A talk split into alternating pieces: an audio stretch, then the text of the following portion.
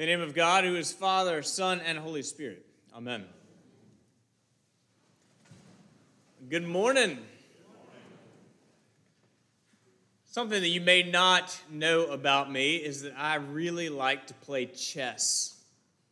Uh, I'm not very good, but the game just fascinates me. And so, if you like to play, I would love a game or two. Uh, I'd love for you to beat me and teach me. Uh, the other day, I was playing online against a player who I should have beaten, uh, at least according to his rating. Uh, his rating was even lower than mine, which actually is really kind of hard to do. But um, uh, so I, I actually, because of his low rating, I didn't really pay attention to what he was doing. Uh, I was paying attention to how I could very cleverly pick him apart. Because I was not paying attention, I fell into a trap.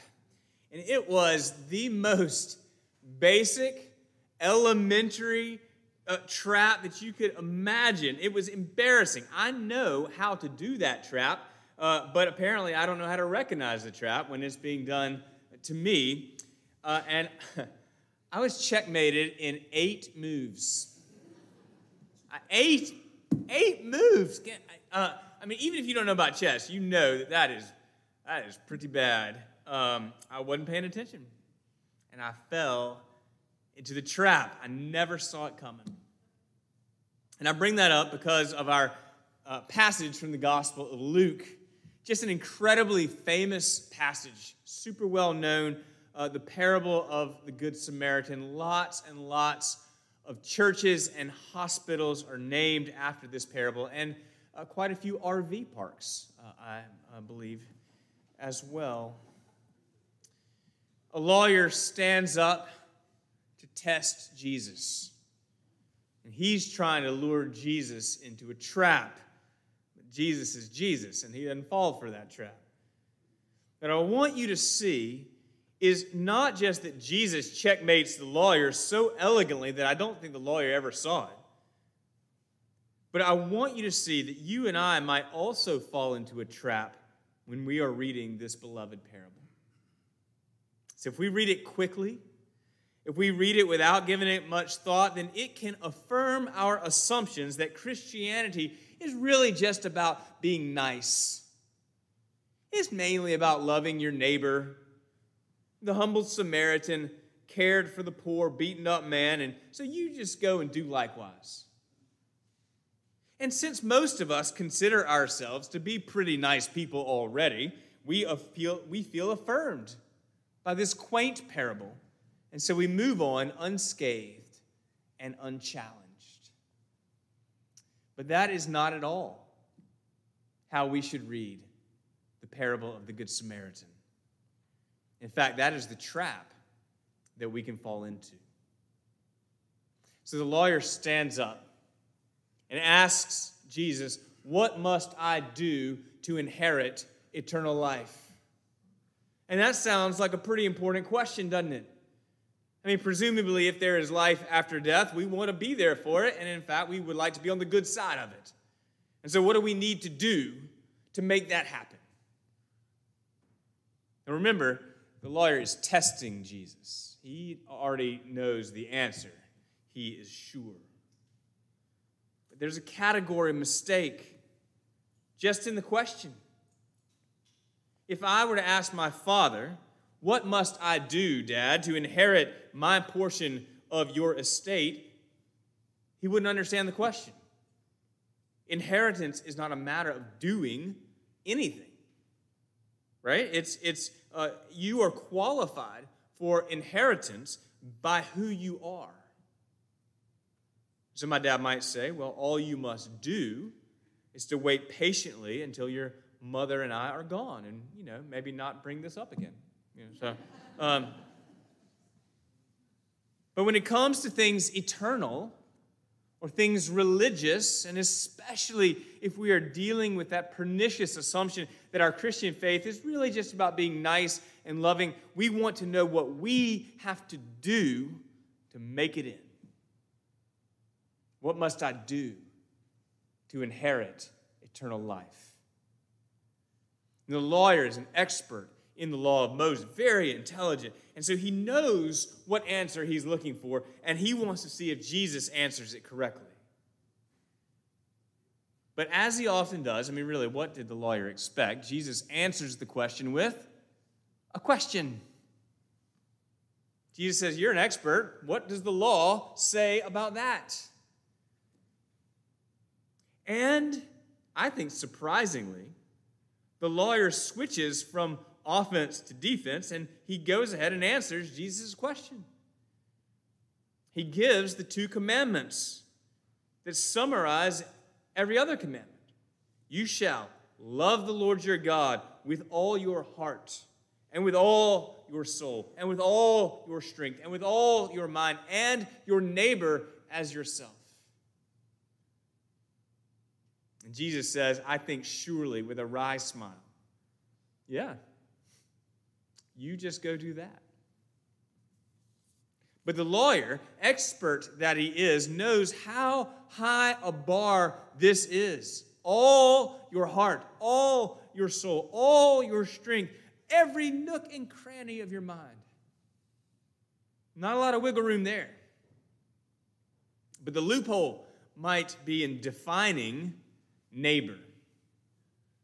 So, this is just such a heavy laden uh, comment uh, by, by Luke. So, wanting to justify himself, wanting to show himself to be qualified, he tries to get back on the offensive and asks, And who is my neighbor?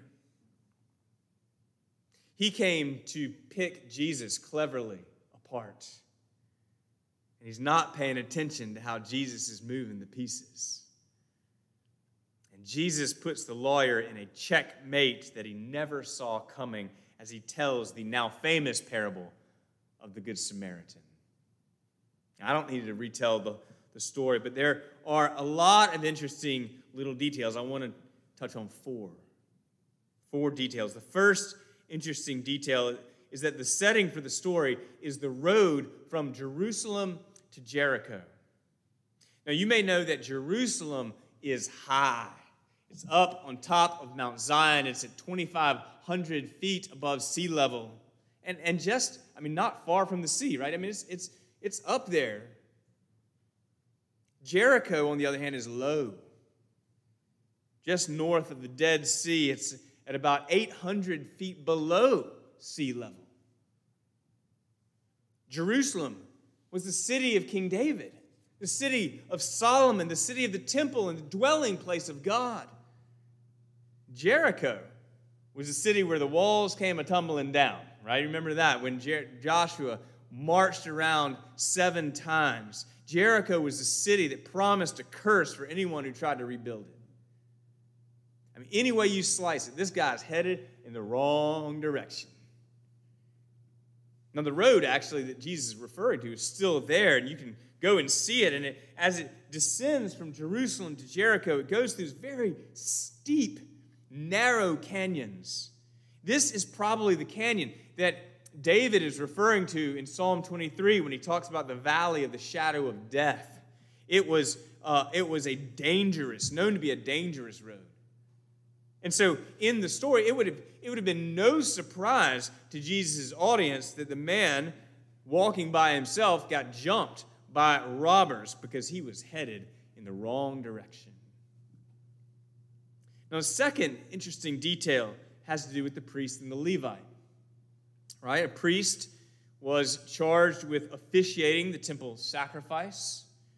The Levite was like a temple worker both would have been very pious men of a high status in this very religious society. And it, it would have been a surprise to Jesus' audience that a priest and a Levite were walking this road by themselves. Uh, but it would not have been a surprise that if they were there at all and they came across a man who had been beaten to a pulp, that they would have just hurried past. That would have been no surprise because these were religious people. They were in God's favor. They were doing God's work. They would not want to, nor would they be expected to mess around with some bloody stranger who was probably in that situation because he was under God's judgment, at least according to their assumptions. And besides, they had already done their duty at the temple. They were they, now they were off duty, right? They were headed back uh, to be with their family. How was this guy on the side of the road any of their business? The religious men passed by because their religion was for them, not to get them to help others. Now, the most interesting, third and most interesting and unexpected detail is that the man who does help him is his sworn ethnic enemy. I mean, who knows what this man from Samaria was doing there in this Jewish region? But the Jews and the Samaritans hated each other. Samaritans were descended from Jews who had married into foreign nations, and they were considered by the religious elite, like the lawyer who was questioning Jesus, they were considered to be impure half breeds who were theologically compromised and proudly so. If Jews ever had to travel north from Jerusalem, they would usually take the very long route way out of the way to avoid going through Samaria.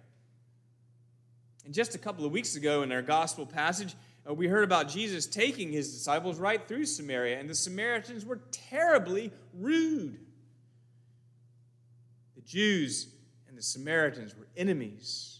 If Jesus were telling this parable to the Jews of the 1940s, he might have said, But a German soldier, while traveling, came to them, came to him. He is purposely, Jesus is purposely making their skin crawl. He is making the hero of the story someone they could not have imagined could be a hero at all. Jesus is not simply showing them what kindness looks like, He's showing them kindness from the most unexpected place possible. Love from one that you would have rejected outright.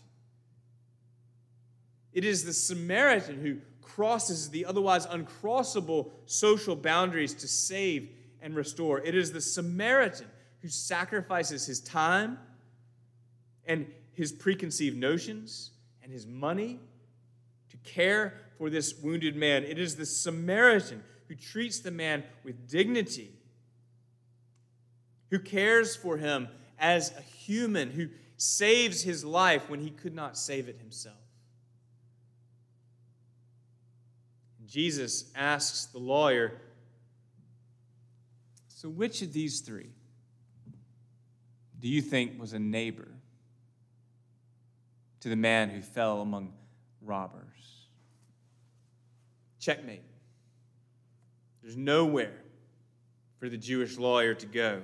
He never saw it coming.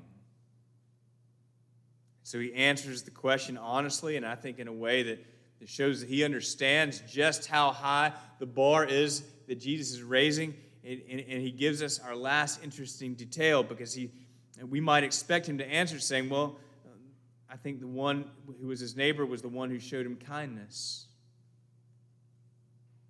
or the one who took him to the hotel. But the lawyer says it's the one who showed him mercy. Mercy. Mercy is not mere kindness.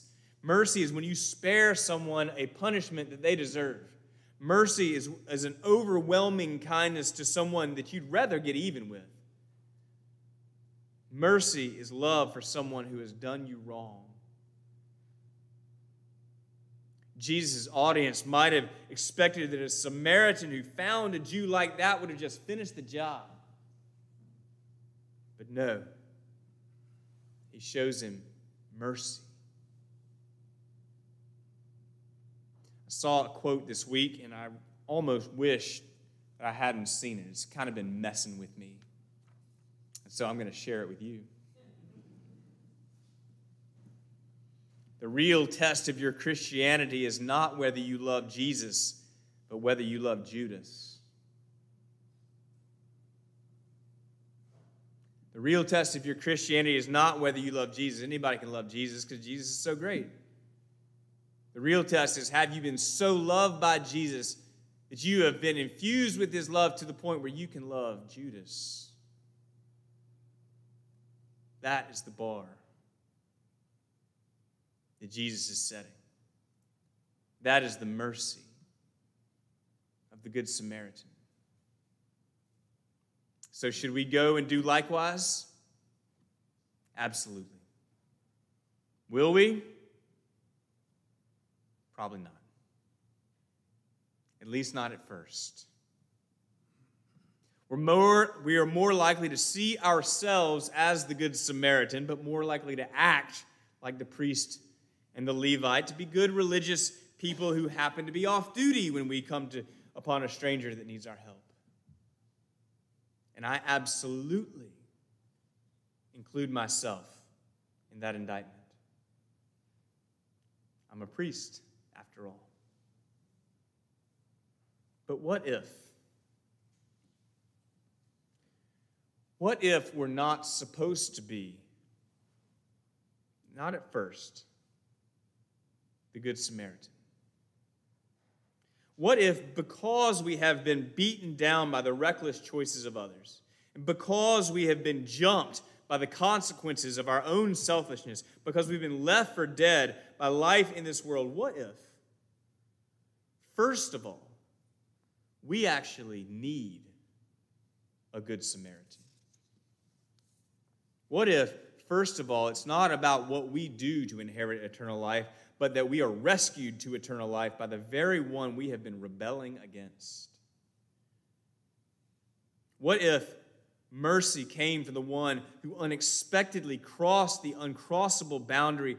What if restoration came to us from the very one who came not to get even, but to sacrifice everything? What if mercy came from the one whose property is always to have mercy?